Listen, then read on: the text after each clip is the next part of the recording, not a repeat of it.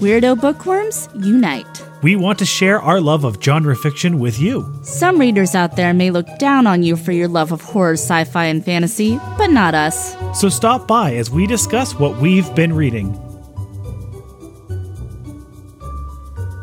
Hi, genre junkies. This is Sandra. And this is Scott. And welcome to another installment of Genre Junkies. Tonight we are discussing a highly, highly anticipated fantasy conclusion. Call it call this a celebratory episode. Call it uh awake. We uh Don't be don't be sad that it's over. Be happy that it happened. yeah, okay. I, I'm gonna be very sad. I'm gonna be very sad. I'm gonna be sad for a long time. Um, of course, we're talking about Five Dark Fates, Kendare Blake's um conclusion to a series that you and I and um Amanda have loved so much. Three Dark Crowns saga, and it's coming to a close. The sun is setting on this story. These characters are queens, and they're friends and foes. This is horrible. It's it, it really is difficult. I this is going to be a little bit of a different episode because a lot of you have experienced this series with us and some of you have not. Yes. But we're going to talk about the story thus far, get you prepared to say goodbye to our favorite queens of Fennbirn. Um, I'm just gonna go ahead and say right now, uh, you know, our scores are up in the air. You all know how much we love the, this series, but I'm gonna say this book was a struggle for me. what? So now this is not at all Like in a good about way? Oh yeah, in a good way. I plowed through this book for a good portion of it, and then about two thirds of the way through, I closed the book and I just I couldn't bring myself to finish it. I think in the spoiler sections we will address what that part was. Yes. that made you stop. But even even without the events of the book itself, I was not prepared for this series to end. I love it so much. It's Yeah. it means so much to me and I just I knew when I picked up the book again uh after that point I knew that would be probably the last time. I knew that that would be the p- point when I would finish it and it would be over and it would be done. And it, it was really hard for me. I can't I think the last time that I had this experience with a book was the final book of Harry Potter. Just I I'm I wasn't ready for it to be over. I relate very strongly to that. Um, I, absolutely loved this series. I adored this series. It means a lot to me as well. Um, it, it just fits in so much of my ideology of, you know, kind of like in a fantasy world, how I kind of sort of wish things were. Like if I had to pick a fantasy world to live in, there's like, I can see myself fitting into a lot of facets of Fennbirn. Now, obviously, we're not going to spoil this book until the spoiler section, which we'll warn you about. But, um, I mean, at this point, like, hello, like, you have to have read the other books in the series to even be interested. So I guess light spoilers for the rest of the books. You know, this is a story of a uh, matriarchy on a goddess worshipping island called Fennbirn. There are three major factions on this island. There is the elementals, which control the elements, and that's where Queen Mirabella comes from. There is the naturalists, which work with the natural world and plants and uh, animals, particularly. They have kind of like their animal familiar along with them. And then there is also the poisoners, which are my people, which are the healers, but also the killers. And they have an affinity for working with potions and poisons and concoctions. And uh, they're a little wicked, just a little, little wicked. They're a little dark. Yeah, they're a little dark and um, kind of like bougie and ornate. And um, okay, fine, I'll stop talking about the poisoners. We're the best people. Uh, now, there is a couple other types one can be, and we've learned about it thus far in the book, but those are the three like big ones. You can also be war gifted, which is obviously you have an affinity for fighting and And strength. telekinesis. and Yeah. strength. Yeah. Yeah. And then you can also be an oracle, which there's like four oracles left. There's not many. There- yeah, a seer, because they are typically drowned at birth because they're thought to have this horrible, you know, gift, which is actually a curse. So at this point in the book, we have our group of gals. They um, have not done what they're supposed to do, which is fight to the last girl. Uh, they're all three still alive, but you know, we got my poor Katharine, which I can I just call her Cat because that is hard for me to say that Yes. name. I can say it in my head, but I can't. I can't like say it out loud. Yeah, I, I don't I don't know if I can if I say Katharine in my head either. But yeah, cat's fine. So we have Cat, who is just full of ghostly queens. I've gone on record as saying she is a clown car full of uh, ghosts. She's just packed packed to the brim with ghosts, and uh, they call her the undead queen. But people don't even know the half of it. There's very few people that know that she's full of these queens that were the ones that died at the hands of their sisters. Yeah, the whole tw- the whole hook of the series is that there are three triplets that are born uh, every generation of the queen, and each one has a different gift, and they are destined to fight each other to the death till there is one queen who will rule and give birth to the next set of triplets. So at this point in the book, we got the dead queens over here. Then we got some other dead queens that are going on too. They're uh, kind of in the mist. And then there's Queen Illian, who likes to make appearances in Arsinoe's dreams and shows Arsinoe like things from the past to kind of help them with the future. And then there's another queen on top of that, which is of course Jules, who is a naturalist who we've had since the beginning. That's um Arsinoe's like little protector, her BFF, her and her cougar Camden. Uh, but now Jules was born Legion cursed, where she has multiple gifts. And in this case, she's a naturalist and war gifted. And she's kind of really supposed to be the queen. Yeah, there's there's been a, there's been a prophecy that the that a legion cursed queen will either be the the the salvation of Fennbirn or the destruction of Fennbirn. Right. So and that's, that's, kind of the problem with Oracle with Oracle uh, gift is that you don't necessarily know which direction that's going to go. and we've lost some friends along the way. When we come into this book, we're in a very dire position too. So already sort of launching into this book, it's like we have so much to wrap up. And let me just start by saying in a non-spoilery way, I think she tied up everything very nicely in this book. Kendare Blake did. She did. Uh, this is this is one of those series where you'll never be happy the way that it ends, but you'll always be satisfied the way that it ends. She does a really good job of of taking you to its inevitable conclusion, and it is it is satisfying. And uh, I do, I, I totally agree with that. It's a great word for it. It's satisfying. And it's hard because we all love these characters and this story so much. We're super invested in it. So, yeah, it, and it's like you know that it's not all going to work out so perfectly and neatly because that's just not her writing style. That's not the characters she makes. She makes very realistic characters who are going through very, very hard things. And there's something happening on this island where the goddess is really like, I need to change things. And there's going to be an upheaval of this world. So, already going into it, you're like, wow, anything could really happen. There's like this crazy divine intervention going on. because you know something is wrong. This is this is a land where the goddess absolutely exists and the magic absolutely exists, both because of the gifts and because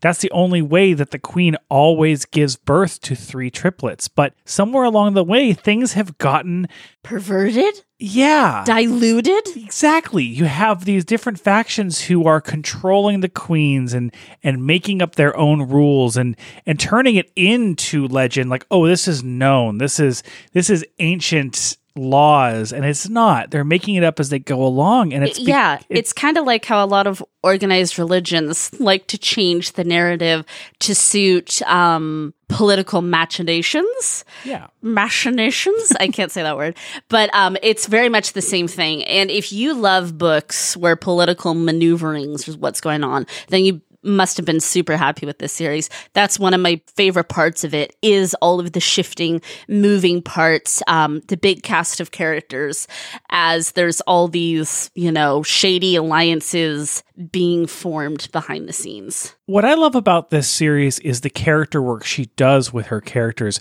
Every single book, I feel like I've had a different favorite character, Mm-hmm. and those characters have existed since the very beginning. Everyone has such strong growth while also maintaining being themselves throughout yeah. the series. The the um the Arsinoe from book one is the same Arsinoe from book four, but she has taken a journey that has turned her into a different person and made her experiences uh different. Yeah. Uh, every character has this strong growth. They don't end the same, but they're consistent. Right. And uh, I really appreciate how much growth goes on. Realistically, when you look at this, this series has taken place over like a year. I mean, besides the, the flashback books, the novellas that kind of fill in some backstory and stuff, but it's, it's not been like a long time. It's been a lot going on, absolute chaos in these characters' lives, but it's been pretty quick. I, I believe it's been two, maybe three years since the beginning of the book. Are you book sure? ends. No. Yes, because because the initial quickening and and that whole event that is a year long.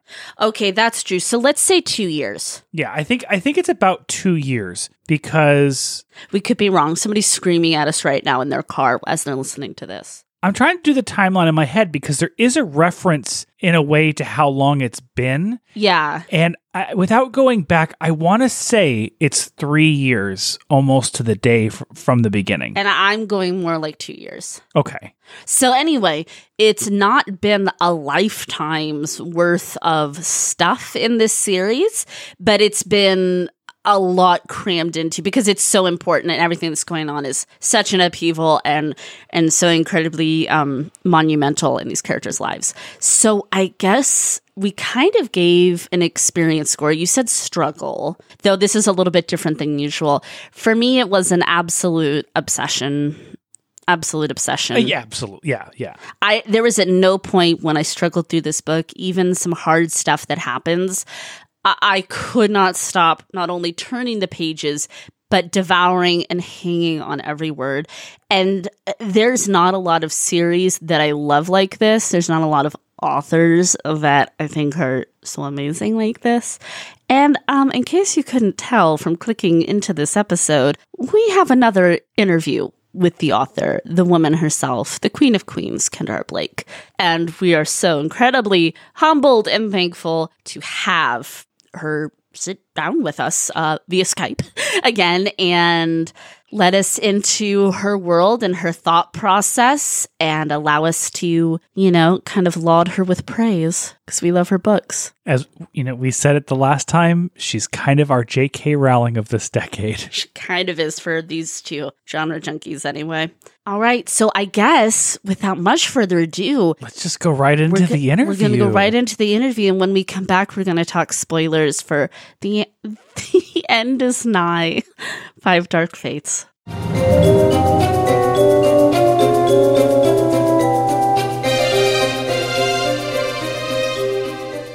Welcome back to Genre Junkies. For the second time, we're so excited to be speaking with Kendare Blake. Kendare, welcome back to the show. Thanks. Thanks for having me. Woo! Applause, applause.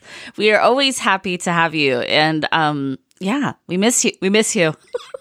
You know, um, like before we get started, I have to tell you guys Yes. um, just something from last time. You you remember we like you gave me all those great horror recommendations, Yes. and like I jotted them down on my list and everything. And then one of them was a book called The Good Demon, which you guys had just read, I think. Yes. At the time. Yep. And the weirdest thing, I ran into the author of The Good Demon on tour like two weeks later. What? Yeah. We were just both happening to be pla- like we were both passing through Square Books on the same night. He was doing something completely unrelated, like he'd recorded a, a, a radio interview and then he did a, another event at a separate venue, and we were doing ours at a different venue. But randomly, all of the bookstore owners took us all out to drinks at the same place. Mm. And so we got to chatting, and he told me what his book was. And I'm like, no friggin' way. Genre Junkies just told me I needed to read this. It's on the top of my list, like my to buy memo in my phone. And I showed him. I'm like, you're right at the top there. See, I'm not lying. And did you So read it? I bought it, but as usual, it's, you know, on the pile. Yep. the ever growing pile. But no, he's he was really cool, and I'm really excited to read it. But as usual, it you know I fall behind. I'm a really slow reader, actually. You know what? You had the best of intentions. We all do when we do these TBRs, and it's the thought that counts. Well, and it's I mean I will get to it eventually, and I find the height of my TBR a little bit soothing. I know some people find it very daunting, Mm. but when I look at it, I almost just get like a warm, excited feeling, like just knowing that there's so much yet for me to read. You know, Yeah. it's like seeing extra food in your cupboard. We will make it through this winter. Yeah, exactly. We actually just got a uh, uh, one of those library carts that they used to push around with with books on it. I guess they still do. We painted it purple, and it's our TBR shelf. And we're a little Oh. bit worried that it's not big enough. Oh gosh, yeah, I'm sure you'll grow out of it very quickly. You might need a couple. You might need a fleet of push carts. a barge. Yeah, no, it's it. I I like that feeling too. I like that feeling of like you know the books are just like they're there, they're friends, they're waiting for you, they're waiting for your embrace. I love that feeling. Yeah. Like if something was to happen and I could not make it to a bookstore for an extended period of time, I'd be okay. I'd have stuff. Yes. Exactly. What's with us readers? We have this weird fear of running out of books. It's absurd. I don't I have a weird fear of running out of everything. I like have like three extra bags of dog food. My cats are stocked up for several months. You have a little bit of a prepper streak. Just I do, just in case. Not so much for me, I guess it's mostly for the pets. So I'll be eating cat food but reading books, I suppose, if you have a natural disaster. That's also spoken like a true pet mom. Yeah. Us too. so you were talking about your TBR. What does your library look like? Oh, well, mm, there's a reason I don't post like cute pictures of it on Instagram. it's uh, I have several different stacks um, in my closet, like in the closet of my office. My office closet has beautiful shelves Mhm. That I utilize, and most of it is my TBR. And then if I buy something new, like I'll I'll go to the bookstore, and you inevitably come out with at least a stack of four. I think that's my minimum. Mm. So I'll put those on prominent display up on my display shelves in my living room. But then eventually they will get moved to the closet. It's like, look, these are my pretty fancy new girls. And then into the closet they go. and then into the closet they go when the next new stack comes. So yeah. Oh, I don't love know. You guys, are, you guys are making me feel like abuser, like an abuser of a book abuser. Oh no, no, no! Believe me, we understand. We all have this same relationship. so, of course, your newest book came out, which is also the last book in this saga. Yeah, yeah. Uh, so- as as yeah. of this recording, it's coming out tomorrow. This recording is also coming out tomorrow. Okay. Yeah. Well. yeah, so I'm highly, I'm like very, very caffeinated and also sedated. I don't know how that works. Probably should be mixing. Right? Well, I mean, this is uh, going to be an emotional episode of Genre Junkies when we review this book. Uh, how difficult has it been for you to say goodbye to Fennbirn and the Queens, or are you kind of happy to be saying No, goodbye? no. Oh no, no. I'm I'm like almost I'm almost physically sick. Like it's it's a real kind of funk that I'm finding myself in and I've got to perk myself up because I've got um, the book launch tomorrow and uh, we're doing it in Seattle and I've got all these swag prizes set out and I I ordered fancy treats and you know uh, my friend Katie McGee who writes the Thousandth Floor series Yeah. and she's just launching her new series called American Royals about uh, an alternate history where George Washington became king instead of the first president, and now we've had a monarchy of Washingtons ever since. Yes, I've heard about this. Yes, yes. Yeah. Oh, yeah, yeah. It's good. It's delightful and twisty. But she's coming up, and we're going to do a joint launch party, kind of like farewell to one series, hello to her new series. And Mm. I've got to be all smiles and perky, but really, I just want to curl up in a blanket and like have cocoa and marshmallows and grumble for like the next 48 hours. Right? You're like, give me my weighted blanket and my animals. I'm in mourning. Good morning. I'm going to be really, really, I'm really sad to say goodbye to this island.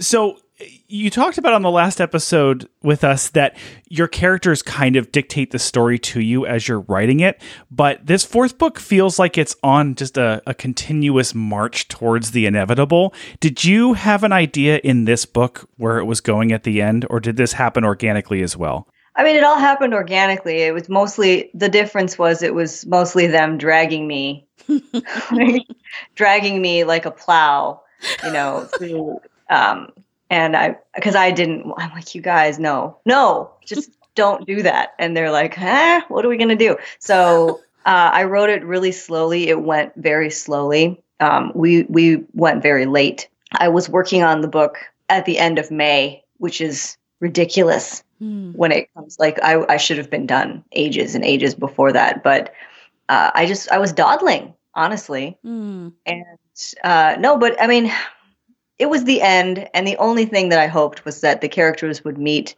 ends that were worthy of them and you know were were suited to them. And as usual, they did whatever the heck they wanted to.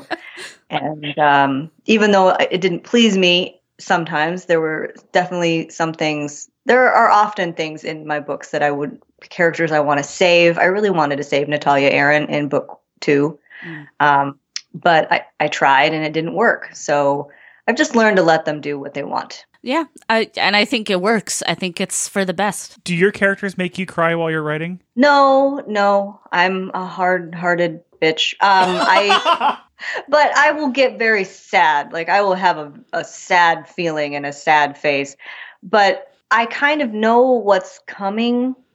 About um, even sometimes that by the time the series ends, I kind of know maybe even up to half a book in advance what might come. Now, there are still things that surprised me. A few twists and turns in the final battle happened that I did not see coming at all. And I was like, ah, you don't say. but um, so I've had a lot, to, by the time I'm writing it, I've had time to process it. so I'm not just like weeping in front of my computer, thankfully. but it, it's still, it's still, yeah, it's still upsetting. There's enough tears between the two of us and the rest of the readers to yeah. make up for it. yeah. Speaking of characters, yeah. uh, do you have favorite characters of your own books, or do you love all your children equally? I mean, I say that I would love them all equally, but for different reasons. Some of them are more fun to write than others. Um, has always been more fun to write than Mirabella, although Mirabella has had her moments now that she's kind of come out of her shell and, and found her own way of things. Mm-hmm. Jules has become less fun to write as the series went on just because she has to go through some stuff. Ugh. So there's a lot on her shoulders, and uh, her her arc is very difficult, um, difficult to watch, and it's difficult to to get through. I've always loved writing the poisoners just because they're delightfully wicked, and yet they don't think of themselves as wicked at all, yes. and I love that. Yes, um, and they have that great aesthetic. Like they have the poison food, they've got the fancy clothes. They're very yeah, they're very they're the poison whole poisoner thing is like a poisoner mood, you know, which is fun to get into. And you know, the poisoners are my favorite. That's my people, and I think that's one reason I love them is because they are truly the heroes of their own story. And yeah, their aesthetics are their goals, their goals for life. Yeah, yeah my editor said at one point, like, don't you think Kat's being a little mean? Like, she's a poisoner, man. I mean, she's not, but she was raised that way. It's na- it's nurture over nature right now, you know. Right. So, um, and according to the poisoners, like, if you poison someone and they don't die, then there's really nothing even to to boo-hoo about. It's like we didn't kill them; it barely left a mark. What are you crying for? Right. That like comes up a lot in this book too, and I was like, yeah, yeah just poisoners being poisoners, man. Yeah, they're you know, it's I would think that being poisoned is almost like a brand of honor. Yeah. And they almost envy it, I think, because they that's something that can never happen to them. Yes. So. As a poisoner, I agree. I'm like, look at all this time and attention I put into you. I made this great concoction and I dipped these ropes in poison and yeah, yeah lucky you. enjoy my painful art, you ungrateful troll. yes, yes. You know, last time you were here, and I don't mean to put you on the spot, and of course, if you can't say anything, I understand, but you got my little hopes up quite high when you teased an Edgar Allan Poe project. Oh, yeah, it comes out in October. Ah! Yay! What's the name of it again for everybody at home? Yeah, it's His Hideous Heart, oh. and it is anthology. Um, I think 13 of us got together and reimagined one of our favorite Edgar Allan Poe stories, like updated it, gave it a twist. The they're being published side by side with the original story. So if you're not familiar with the stories that we chose, then you can go and read the original Edgar Allan Poe tale.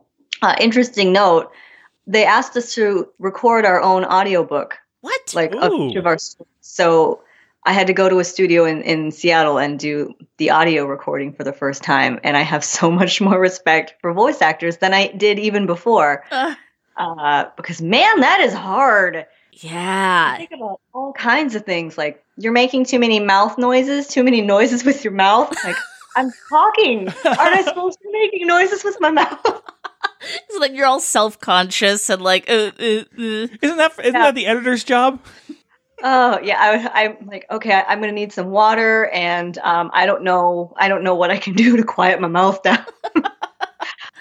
oh my it was- it was gosh. rough. And then I didn't know um, they wanted me to also record, do, do the audio recording for the original Edgar Allan Poe story, which had some Latin in it and some French.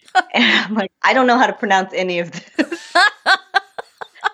That So- yeah, that's like something they just kind of spring on you, and you're like, yes, about that Latin. Yeah, she coached me through it, and she was really great. Uh, the producer was really great, and I think I think we did okay, just doing it in short bursts, where she would just phonetically teach it to me, and I would repeat it, um, and then she'll edit it all together. But Edgar Allan Poe, it was one of my favorite stories that we did. But when I was reading it, it's like I'd never read it before. I'm like, oh my god, I've never noticed the weird ass sentence structure that you use, bro. I mean, it was hard at some at, at one point i'm just like i'm just reading words now i don't even know where i'm supposed to pause for effect i'm just reading the words right? Someone, one after the other till i get to a period right? You need to call upon his ghost and be like, guide me through this, Ed. uh, like where did you want me to f- this sentence is all over the place but yeah, yeah. So that was fun was Right. fun, and, and so much of uh, that time period, a lot of the sentences, and I love him, you know, I'm obsessed, but it's like, and then me thinks I did this thing. Oh, yes, I did this thing. And Oh yeah, yep. I oh, and the story that I chose was Metzengerstein, which is about uh, it's I think it's one of his first published stories, if not the first of his, and it's about a horse, like a an obsession with a horse and kind of a familial curse. But I have always said it in my head, Metzengerstein. uh huh. So when we went to record it, I said, "Okay, so is this Stein or Steen?" She's like, let me Google it and try to find a consensus. And she's like, it looks like it's Stein. I'm like, well, we had a 50 50 shot at getting this right. I, I am going to try to say Steen every single time we hit that word.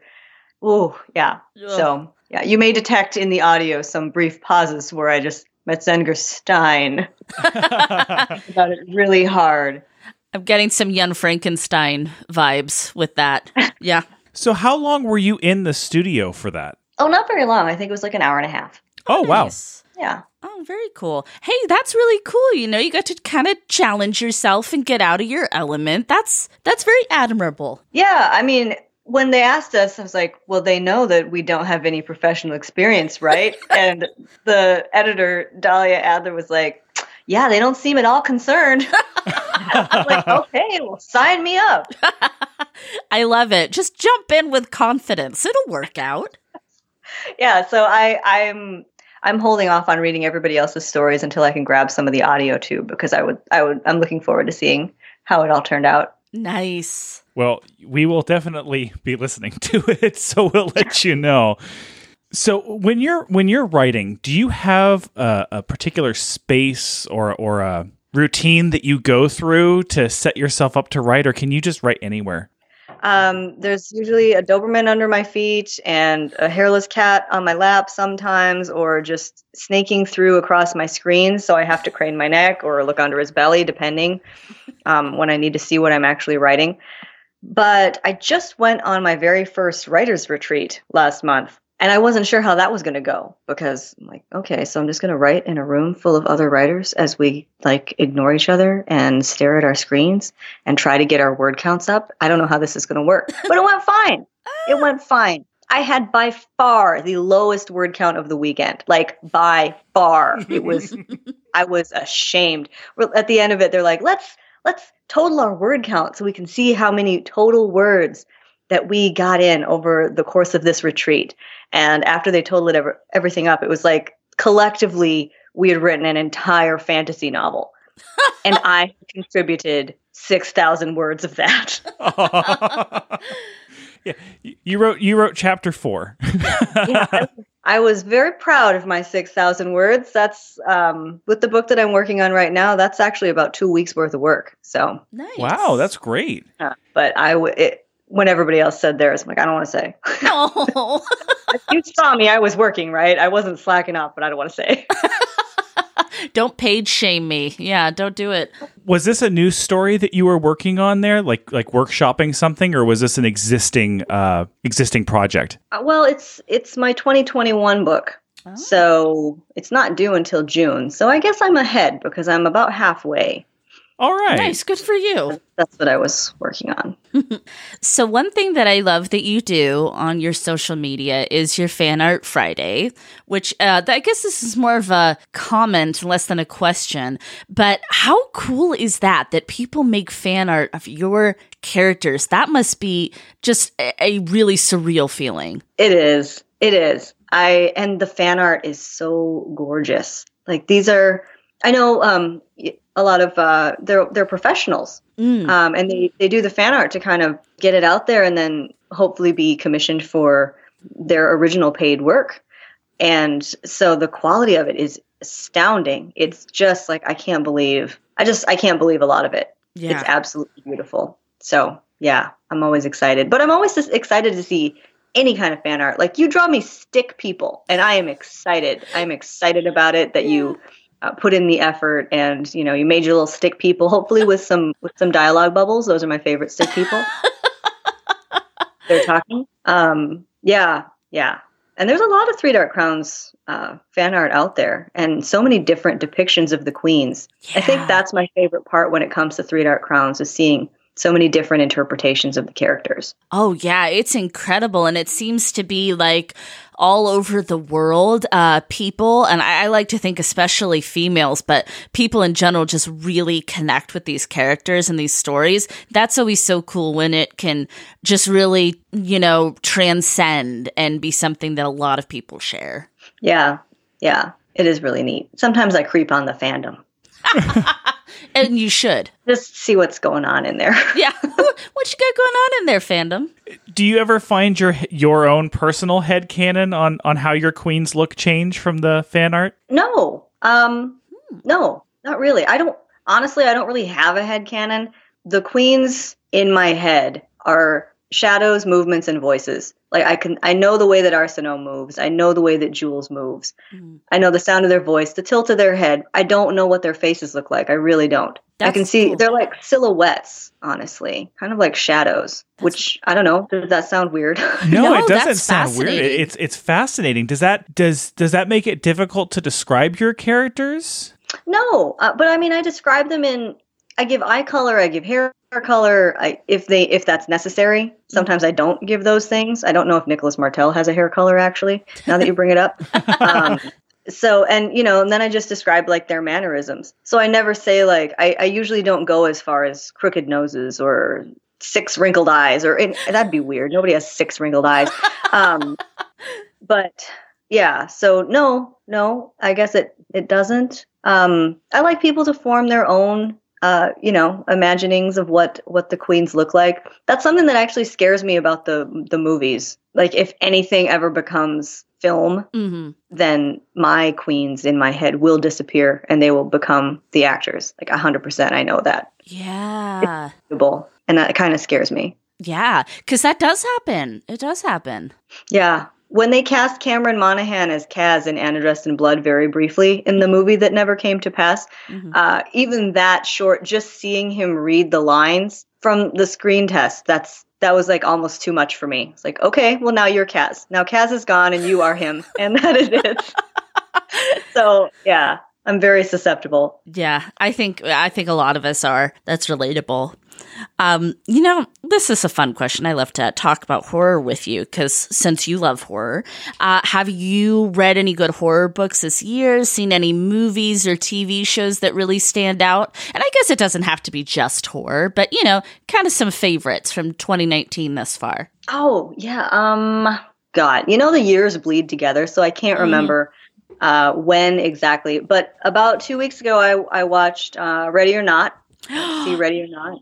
Haven't seen it yet. Can't wait. Looks so good. It gave me. Did you see that movie a couple years ago? You're Next. Yes, of course. It gave me serious You're Next vibes. Ah, Like the whole time, I was like, huh, this is like You're Next, except a little bit snarkier, a little bit funnier. You know, a little Yeah. bit more cheek at times. Uh, but yeah, yeah, it was it was really good. It was clever. It was well done. Um, it was fun, Mhm. which I always I always like a little fun with my horror. Not always, I guess, but it can be in a movie like refreshing. really, yeah, it Yeah. really worked.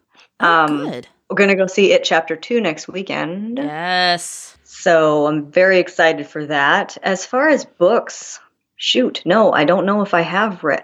I know I have to have. I don't not read horror for a whole year. That just doesn't happen. um, but nothing. It's not springing to mind. I I watched the new the AMC adaptation of NOS4A2 Nosferatu. Oh, yes. Did you guys watch that? We have not gotten all the way through it, but we are huge Joe Hill fans and we love the book. But you haven't started the series. No. No. Uh, uh, I there are so many. I mean, I really liked a lot of aspects of it. I was unprepared for um, Charlie Manx Mm. and his depiction. Okay. Like In a good way? Zachary Zachary Quinto, isn't it? Who they got Spock Yeah. from the new? Yeah, Yeah. And it's almost like he's too good looking when he's young. you know, I'm like I don't want to. I don't want to see you this way, Charlie Manx. Like it's not. Yeah. Yeah, you're not a heartthrob, Charlie Manx. I'm like, you're a gross old soul sucking thing. But no, sometimes he's just Spock. That is too funny. And that's another really good example of like it kind of bleeds the character that you had in your head with the actor. Yeah, but I did love. I love the young actress that they got to play um, Vic. She's just great, absolutely great. So yeah, I hope you guys enjoy the series when you when you binge it. It's inevitable. yeah. Yeah, it's an inevitable. It's inevitable that we all eventually binge all the stuff that we want to binge. there actually does seem to be a lot of you know translations of genre fiction into uh, TV shows and into movies these days. Do Yeah. you do you think that that one of those mediums is you know better than the other or or more true than the other? Um, I think the the short form series on TV that you know, like ten episodes of an hour or less, you know, 10, 40 minute episodes, has done a really good job with some of the source material. I don't know why. It's just like you have just that much extra time Mm-hmm. for character development, but not so much time that you're stretching anything. It's just it seems very suited.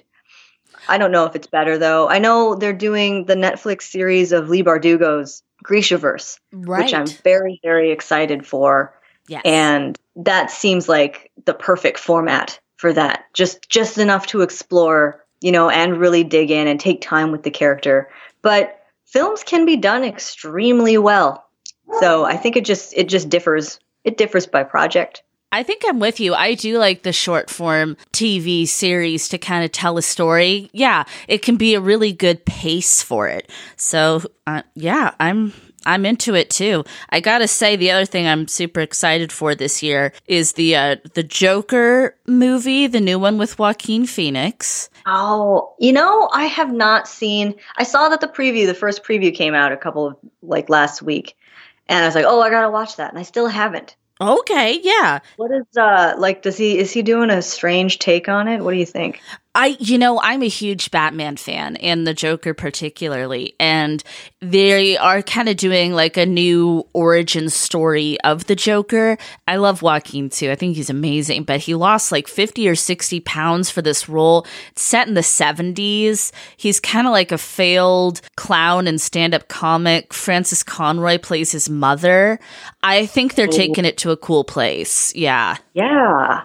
Okay, Yeah. I can get behind that. I'm excited for that, and I'm excited for Doctor Sleep too. Of course, the sequel to The Shining. Yes, I just saw the they they ran that preview ahead of Ready or Not last weekend, and I thought, oh wow, that actually looks good. Now I understand that they a lot of my excitement for this is just them tugging very hard on my Shining nostalgia strings, which are very firmly rooted in my you know my my wallet. You just pull on those strings, and there goes my money. it's like magic. Yeah, it's like magic. But like the minute they they had the clip of um, the elevator blood and they pulled out the twins and they pulled out the song, Uh. the minute Red Rum showed up on the mirror, I was like, okay, well I'll see this. Yep. Great book too. Yeah, you know, I read it almost concurrently with Nosferatu, and I think it suffered a little in comparison for me. Oh, yeah, I can. That happens. We do that as readers. Yeah, yeah, and it it felt because they had such a similar vibe. Yeah. I have kind of a, a random question for you. So we know you like some scary stuff and you like fantasy and you like a blend of the two. Um, would you ever write just a straight up slasher or have you where there's like no supernatural element? Um, um, Is that your is that your thing? Yeah. I kind of no. I I want to say I'm working on one now, but it's not. like it's not. I'm I'm getting like flashes of like when you say slasher, you're meaning like the 1984 upcoming season of American Horror Story, right? Like right. Yeah, like there's nothing Lake, you know. Yeah, it's nothing supernatural. It's just like a crazy dude or girl. Cuz Um, I don't know. Like the there's a there there's a supernatural question at the heart of my 21 2021 book. Um, it's about uh, spree killing. Well, there's been a spree killing, but it's a very strange spree killing. In 1958, it's based on the Clutter murders from In Cold Blood and the Starkweather Fugate murder spree okay. that ripped through the heartland in that year. So I'm treating it, it's very, it's set in a world where the supernatural does not exist. But, but what does that mean when the only kind of reasonable explanation seems to be supernatural? So Mm. it'll be like a is it supernatural? Is it not supernatural? That can't possibly be what it seems to be, you know. Ooh. So that like question. But I wouldn't say yeah, so I don't know, maybe. I always tend to go back to horror eventually.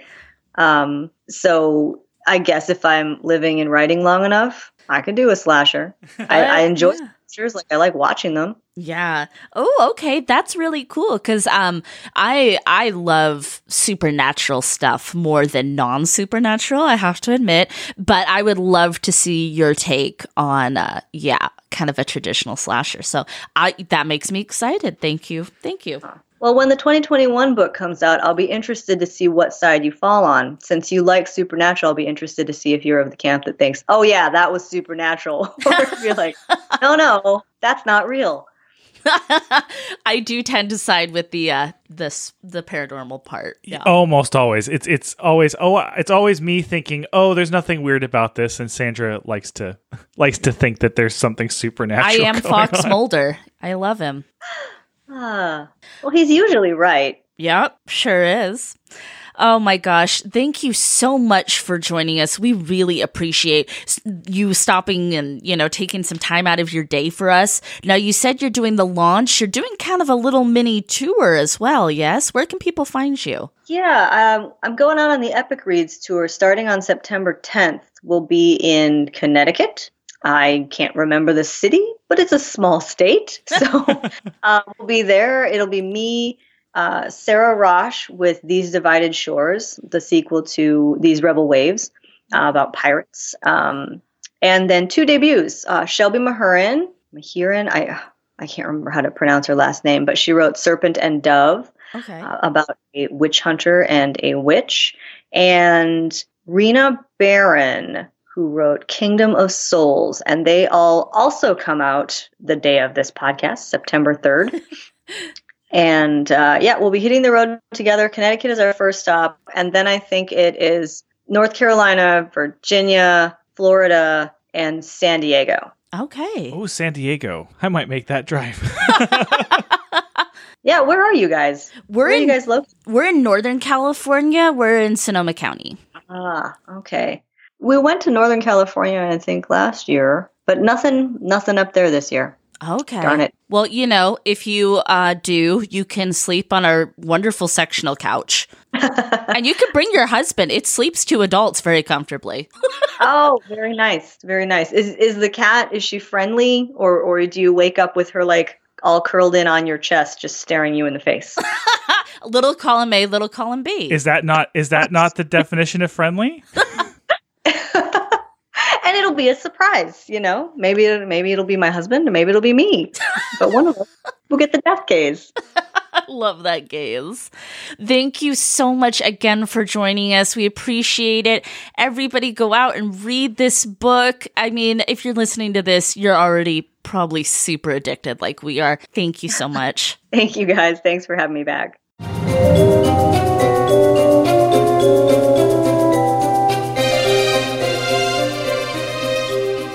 Well, there you have it. Thank you again to Kendare Blake for sitting down with us, talking with us. She's awesome. Follow her on all social media. If she's coming to your city, go see her. Um, of course, I mean, why wouldn't you? If you're this far into this episode, there's no way you're missing Kendare Blake. Uh, having her in your home digitally or having her in your space physically if you're so darn lucky. We would have her on. We would talk to her on and off the record every day if we could. We consider her a friend. Yeah. She's a pal. We have offered her and her husband to sleep on our couch if they ever come to our neck of the woods. Like, you don't even need a hotel. Scott will make you breakfast every day. uh, it's it, like a bed and breakfast, but it's our couch. It's a, it's a sectional. It's a big couch. It's a really big couch. yeah. Anyway, let's talk spoilers. Now, this episode is coming out the day that the book releases. I know that there is some of our genre junkies have gotten to read it early like we did. Uh if you didn't, I highly encourage you to finish the series, read the book. You'll probably do it in a day. Yep. And come back and listen to this because we want to we want to share in the struggle and yeah. the sadness and the joy with you. And I mean, who knows what's happened? I mean, we're probably gonna probably gonna talk about this book for a long time to come. This series, we're probably going to reference it a lot. You know, put little like, oh, and then I remember this thing that I loved in in like this series and like pepper it into other episodes because it like means that much to us. So here we are. I mean, should we even bother with an appeal score.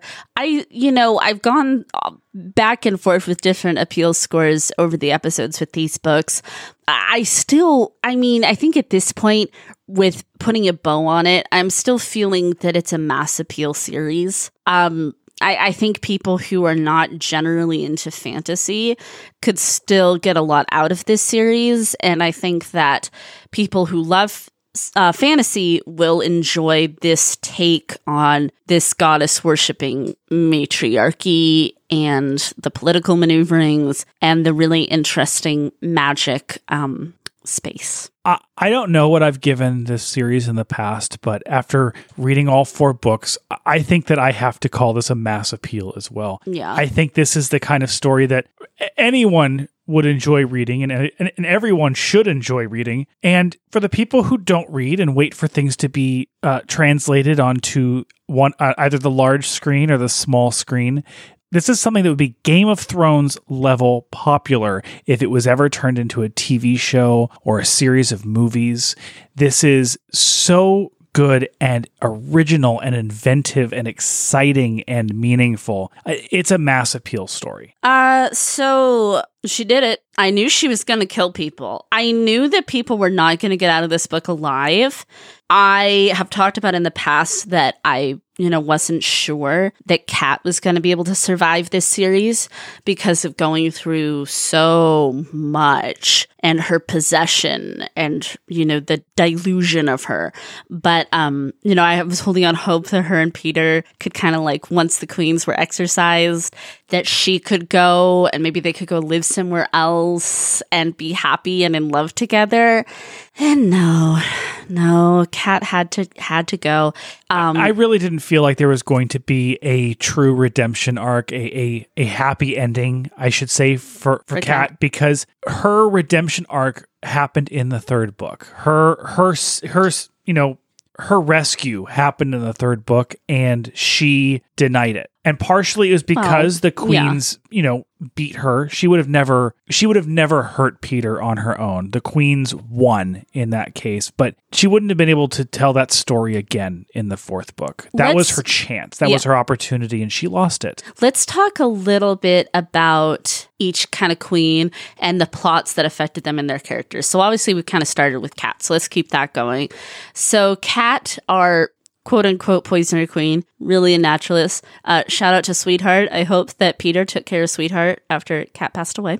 Um, I I love Kat. She's like my favorite because I feel like her character is so fascinating. She went from being the one that did not stand a snowball's chance in hell of getting the crown to being possessed by a legion of undead queens, having a sick, dark crown tattoo and having all this power, but like being so conflicted because when she's her, she's still her, but she's so poisoned by these queens. Um, I'm so, so happy with her arc. I was sad to see her go, but I knew it was like 60 40 that she was gonna die. Uh, I love that she saved her sisters, saved both of them. And I really liked her and Peter's relationship and the fact that Peter loved her so much and knew that this wasn't his Kat doing all the bad things, but he had to make it really clear to her, like eye contact on the battlefield clear to her that I can't support you in this. But he also had to be there no matter what happened. He had to support her in a way, whether whether Arsinoe was successful in exorcising those demons or if she did have to die because he still loved her and he wanted to be there with her. There's a part that I really liked in the book where, um, well, there's several parts, I should say. One reference in particular is when uh, uh, Kat talks about how she's really bonded with Pepper, the little woodpecker. She's like, I'm quite fond of him, and she she makes a little loaf of nut bread for him, which I thought was so sweet because she is a naturalist. But uh, I loved that she kind of has a friendship with Bree and Elizabeth, uh, like that for once in her life, she got to have a little bit of girlfriend time. And girlfriends who weren't trying to manipulate her or control her or even train her. They they really did become friends. They really did. And I think that was really important to her when she was herself and she was in control to have some true joy in her life. She had some joy from Peter and stuff too, because she got to experience love. And of course, ultimately, she got to experience the love of her sisters and like reciprocate that. But I like that she got to have like some actual friends there for a little bit too. Um, there's also like, okay, this is kind of like surface level, I know, but you know, we love to talk about Kendare's beautiful descriptive writing and prose. And when she describes Kat's armor, which is gold and black, which is like, ugh, I love that. And it's engraved with a skull and snakes. I die. I die. So good. there there's a moment in our interview with Kendare the second time that really opened my eyes to her writing style that I had never really noticed before and now that I think about it I get it. She's incredibly descriptive when it comes to clothing, when it comes to food, when it comes to setting, and she's not actually very descriptive when it comes to the looks of the characters themselves. And I guess that's something I never really noticed is that because she's so descriptive and she's so detailed and so wonderful in describing all of these things in the world, the fact that our visions of the characters are our own is something kind of magical. uh, yeah, it's really, really cool insight into how she thinks of characters. Um, so, yeah, I was very happy with the treatment of Kat and the conclusion of Kat's story. You too? Yeah, I, I was. Kat was the one of the three queens that I was satisfied and happy for her in a way. She found herself, she she lived for herself in the end, and she saved her sisters. So beautiful. So, let's talk about Queen Arsinoe next. Uh, is the one in personality who is the most like me in real life. And uh, she's sarcastic and she's funny and she's kind of headstrong sometimes and kind of jumps first without looking sometimes. Uh, her humor, I think this was probably her funniest book. She had lots of little zingers and also like little mental thoughts that were like super funny too. I appreciate how in the darkest of times she has humor because that's what gets me and I think most of us through anything. Um, I love her beautiful scarred face. Uh, there's actually one point when um, Emilia tells her like the scars that you hide is like the best part of you, so let's go get you some more. But Emilia's another subject. We're gonna we're gonna do an Emilia and Jules subject. That's going to be its own its Yeah. own section. Yeah. Um, I was super happy with Arsinoe's journey. Uh, throughout the books, I was happy with her conclusion that her and Billy have some stuff to work through, but she went to go get her boy back at the end. I loved that so much. Uh, you know, she's got her her Braddock, her beloved Braddock. He's got to go. He's got to go be a bear. He's been through enough. But so she's gonna obviously, you know, I see this in my mind. Like they're gonna live on the mainland for like a few weeks at a time, and then they're gonna come back and live on Fennbirn for a few weeks at a time. And I, I just like totally see this life with her and Billy, where they have some independence and they are part of both worlds. I was super, super happy about that. I knew of the three queens. If there was going to be any of them that survived, Arsinoe would be the one. 100%. She is of both worlds now. She doesn't belong in either, and yet she is a part of both. And She has a way to find herself. Yeah. and she's definitely the most uninvolved in the whole the whole queen struggle. It affects her probably the hardest because she never really wanted to be a part of any of this. She's the the one who was dragged kicking and screaming into this. She wasn't trained for it. She didn't want it. Yeah. Oh, and then aside from finding out that she's actually this incredibly brilliant poisoner, like she's so good. And for her, because she wasn't raised by the poisoners, by the Arrons, she focuses more on the healer tincture side of it, which I think is really cool, kind of being like this wise woman witch figure, which is really beautiful. Um, and also sort of embracing the low magic. She comes to a good place with it, I felt, where she's not going to be addicted to it like Madrigal. Which, by the way, shout out to Madrigal. So glad she got a redemption. She got a lot of praise and a beautiful funeral in this book. But um, she's at a comfortable place where, where it's like, this is who I am, and I'm really, really effing good at it. i'm good at it i'm going to use it this Yeah. is the this is the one thing that i've always been good at I shall use it. It shall not use me. yes Okay, so let's talk about Queen Mirabella. queen Mirabella. Mirabella. Perhaps the biggest journey of all. I don't know, in the weirdest way.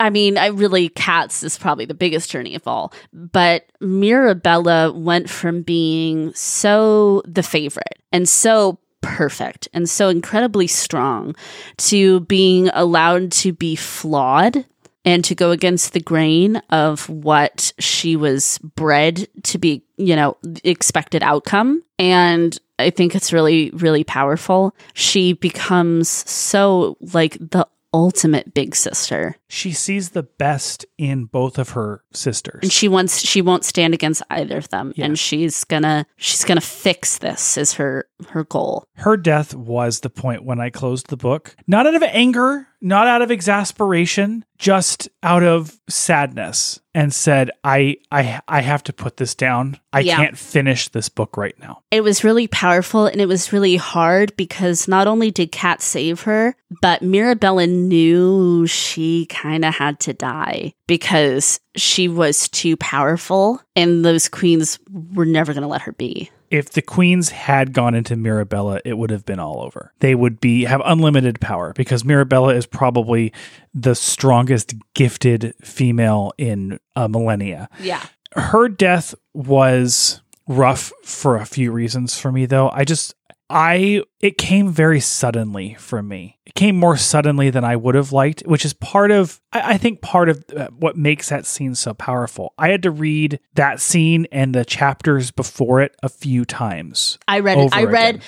her death chapter twice. Because as I was starting to move into the next chapter, I was like, no, no, she's fine. She's going to be fine. It's Mirabella. She's fine. Somehow the elements are going to knit her back together. And then it's like, okay, she's missing the back of her head.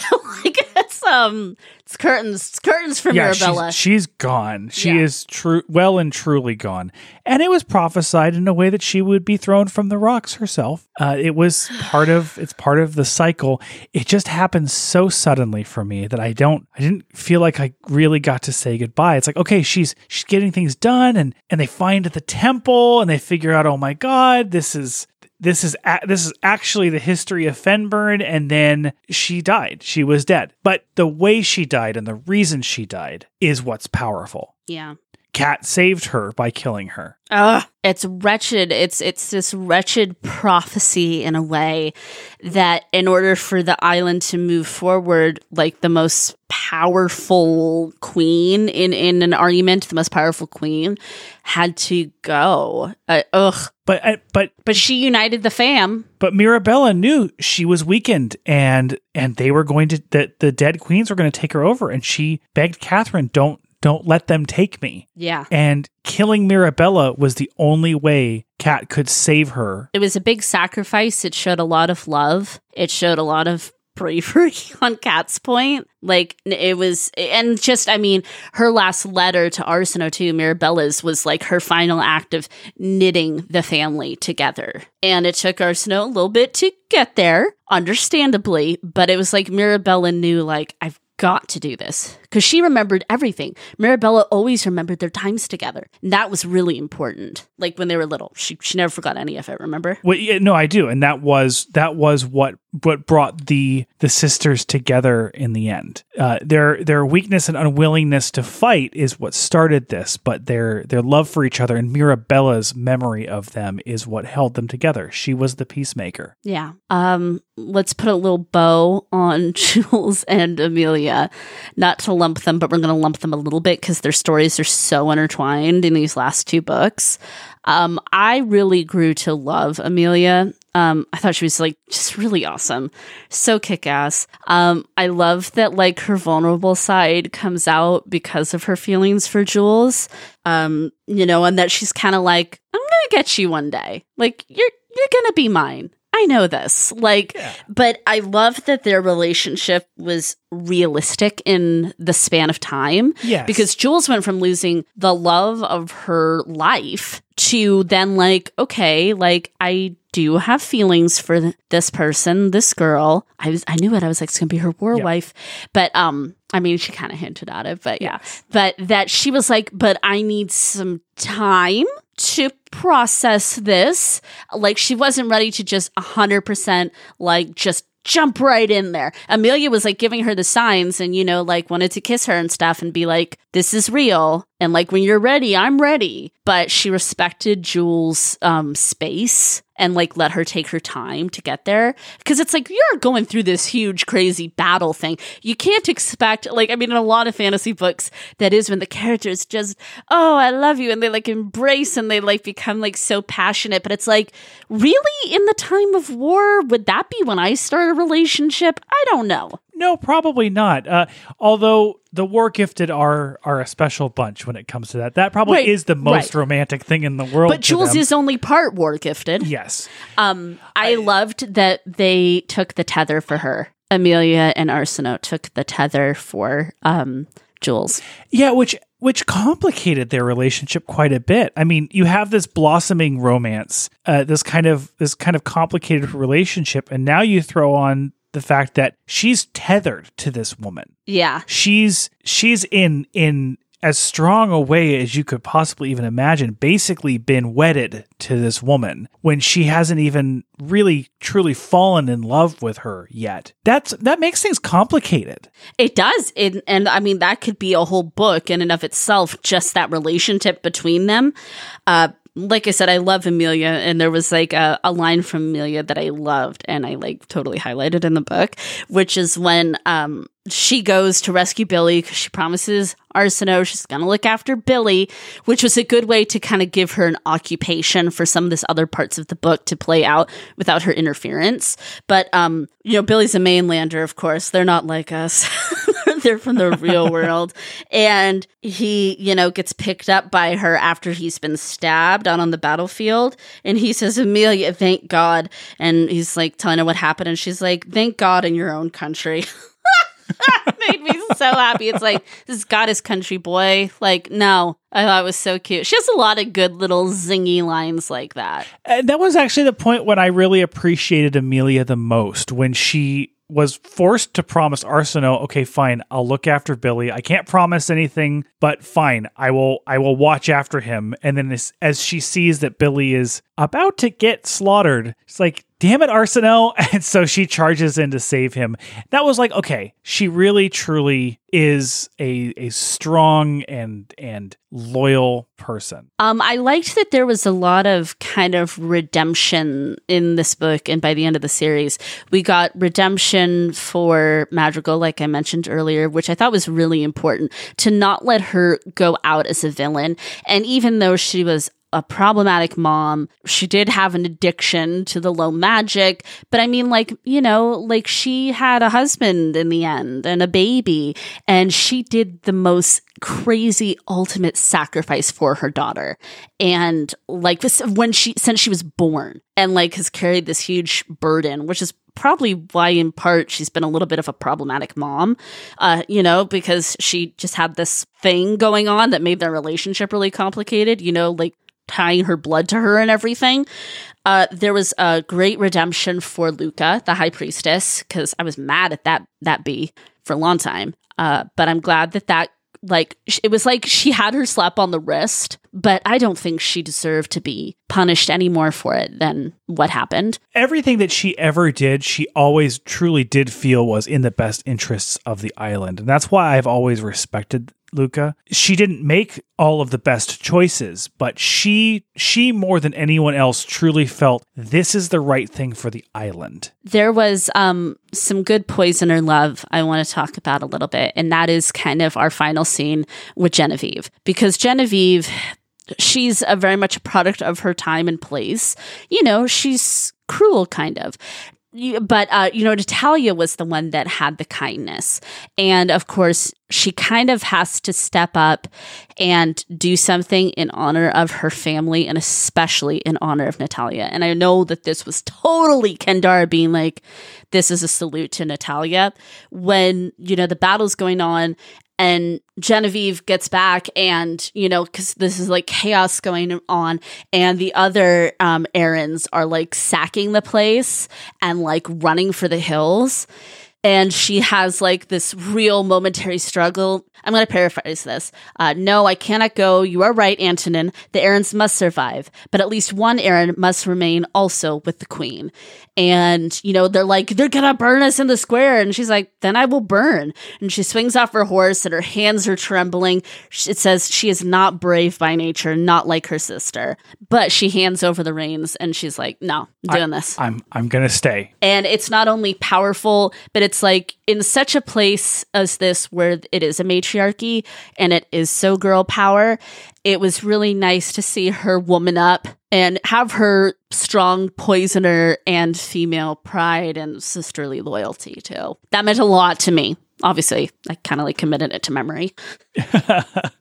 I the, the final battle was was powerful for me for a, a number of reasons, but one thing that that really affected me, and this is not this has nothing to do with the book itself. This has to do with with the setting and preconceived notions. Mhm. Whenever you whenever you talk about when you think about a, a large fantasy war, a large battle, you always picture these men in armor who are who are Mhm. fighting each other. You know, think the 300, think Braveheart, think all of this stuff. And I have to admit, my first mental image was of that. And Kendare made multiple points Yes. of stating that these were women. There's these were two yes. armies of women. I'm like, There's of there's course men, they are. Oh, there are men there. but it's a woman's army. yes. Um, as like I like the war gifted, and I do like that kind of um passion and fervor for battle.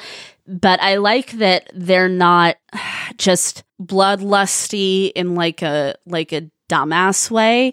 Like they know full well the price of war and the cost of it. And it wasn't glorified in like a way that I feel like other fantasy books I've read in the past are. Like there's um like you said there's lots of times when it's like these women guards, this woman soldier, like so that you can really see and uh you know it's at one point it says um it is young women now who bleed upon the battlefield, young women who will lead them no matter which side prevails, there will be no more puppet queens. And it, it's really important that it was like, you know, it's not like it's not some weird romanticized version of war. There's some ugly stuff we see and hear in this book. And of course, after Rho goes freaking bonkers Why'd you do that to Rho, Kendare? Why did you do that to her? hey, you know what? Some blood needs to be shed. And I mean, at least all those kids survive, but it's like so touching. Like, oh my gosh, like the babies. Like, it's so sad. But I, I really appreciate that. The treatment of this battle and of the war gifted in general is that it's a passion, it's a bloodlust, yes, but it's not.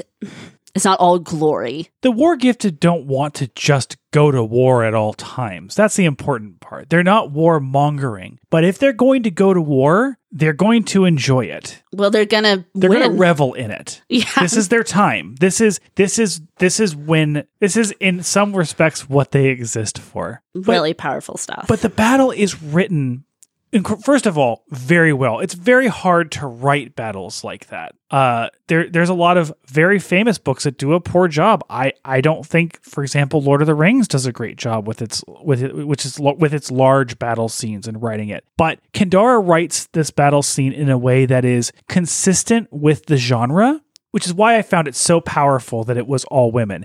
She didn't have to change the way that it was written. She didn't have to change the way that she created it because at the end of the day, it doesn't matter if it was women or men. War is hell, and and that's that's that's that's the reality. I 100% agree. And obviously, that's one of the reasons you're one of the many reasons why you are my co host on Genre Junkies is because you are a good feminist. And I really appreciate it. And I really appreciate how much you love all the feminist details of this story because it's so important. And uh, for all the hobbits out there, please direct your hate mail to Scott. Uh, he's the one that just said that thing about Lord of the Rings. Normally, I'm the one that says unpopular, incendiary opinions about uh, things in pop culture that other people like, but uh, this time it's all Hobbit, future enemy. Well, Lord of the Rings is brilliant. Just Too late. No, their, their, their it. large battle scenes are the large battle scenes leave leave leave me wanting.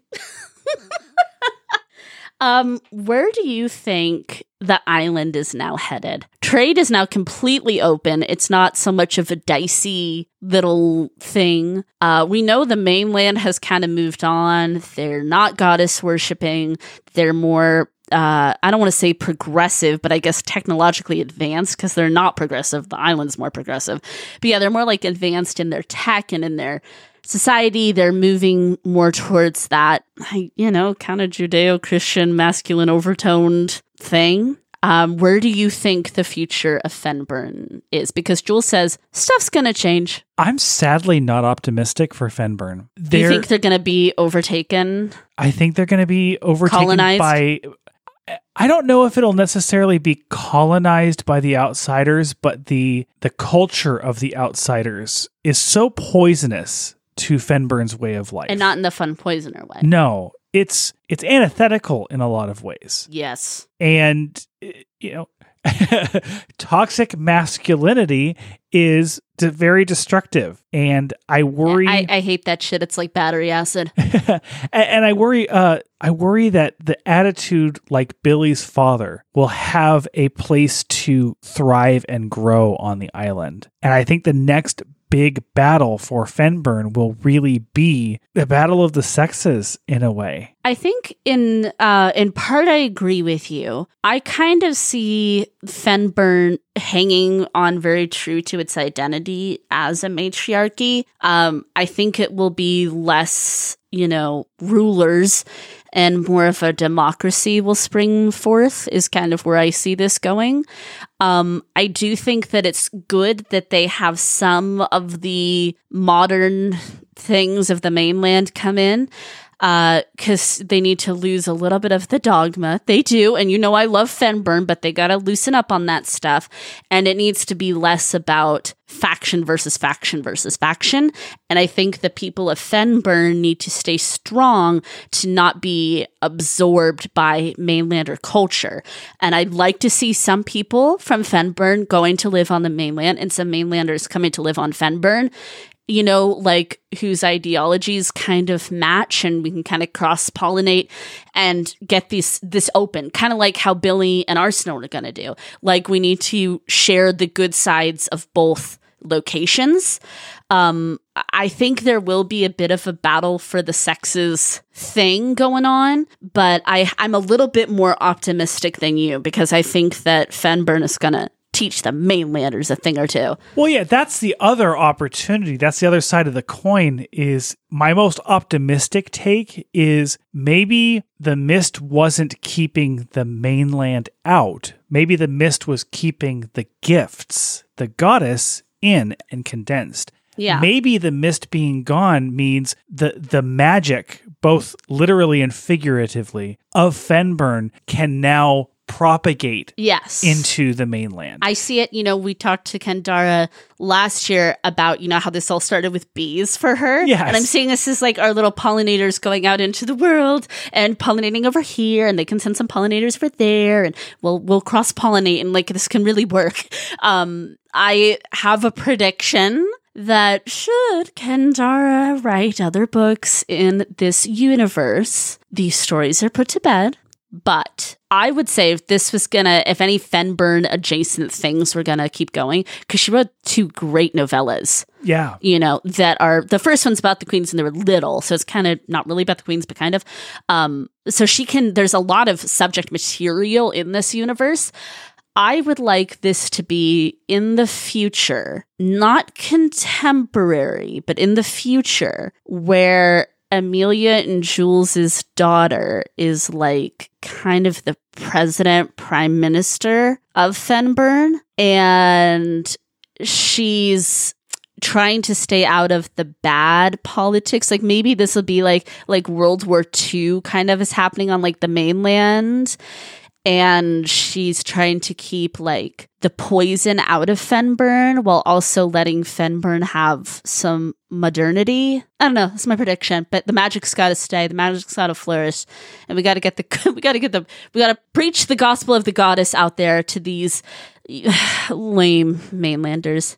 I'll just say this. I, for myself, hope that Kendare writes many, many more novellas and books that take place in Fennbirn. I don't care if it takes place before the events Past, of this. present, future. future. I, yeah. I hope that she writes just oodles and oodles. I also hope that she feels when she feels done with Fennbirn that she's able to walk away from it. We'll still love you. We're still going to read everything else you ever write, girlfriend. It, it's it's so beautiful as it is and it's so meaningful and i don't ever i hope that she never feels like she has to dip back into this well just because just to make us happy. And it will make us happy every single time Oh, oh we will be pleased.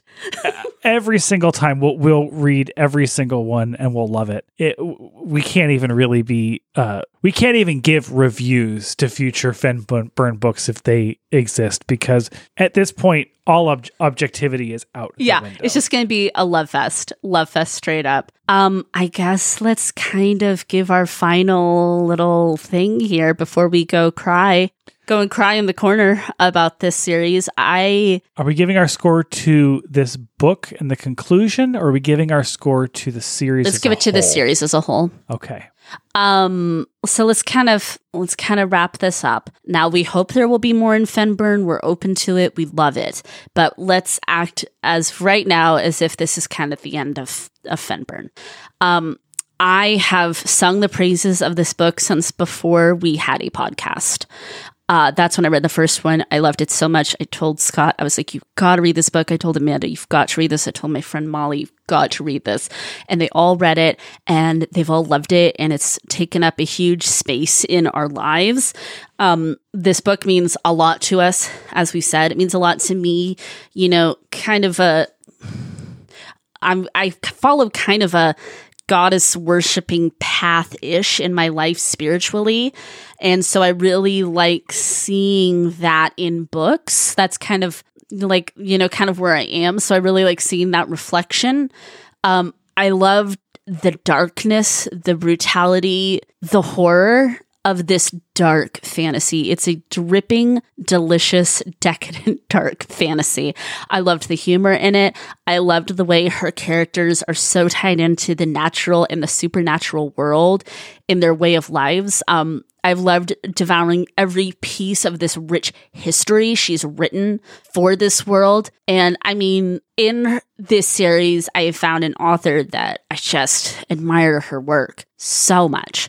And I mean, she's uh, she's beyond instant buy. Like, I mean, anything she writes, I'm just gonna devour, and maybe I won't love every book as much as I love every book, but it's okay because I trust her opinion and her words so much. And for a reader, there's nothing better than to have that relationship with books that it makes it so hard to say goodbye. And I know, like, in my heart and in my mind, these characters are alive and well. They're living in this alternate universe. They're doing just fine. And, and everything's going just swimmingly. I intend to completely reread these books throughout my entire life. Boom. That's it. Mic drop. Well, there's no score there. well, we can't really score it. Well, I mean, it's it's I know, five it's stars. It's ten stars. It's 50 it's five million- dark fates. Five dark fate stars. Um, I agree. Wow. No, I, I, I try to learn more about feminism and women every day. Uh, I, I will always be growing with that. I will always be learning new experiences and trying to understand more.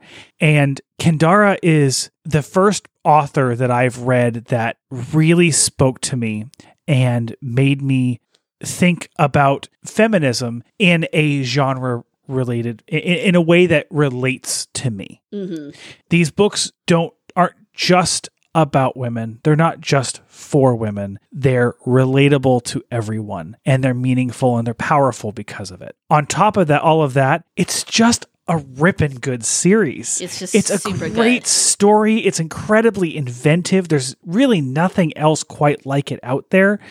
Uh, we've we we made comparisons when we first read Three Dark Crowns to the Hunger Games to a number of different stories and it and it's actually different and surpasses all of those things.